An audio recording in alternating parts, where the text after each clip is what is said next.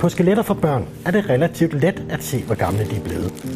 Det skyldes, at kroppen følger en nogenlunde stringent udvikling igennem opvæksten.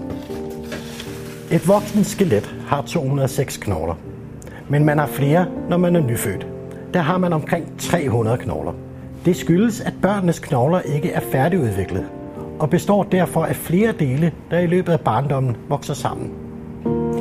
En knogle, som for eksempel lårbenet, består i barndommen af tre dele, der gradvist vokser sammen og bliver til én knogle.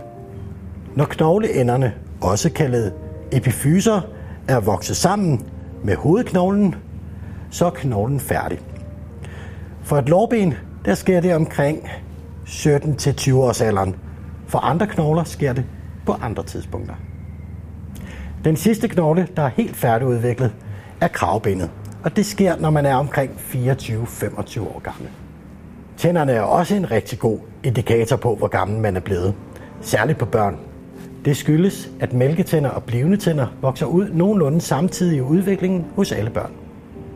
Når kroppens knogler er færdigudvokset, så begynder det at blive svært at se præcist, hvor gammel man er blevet.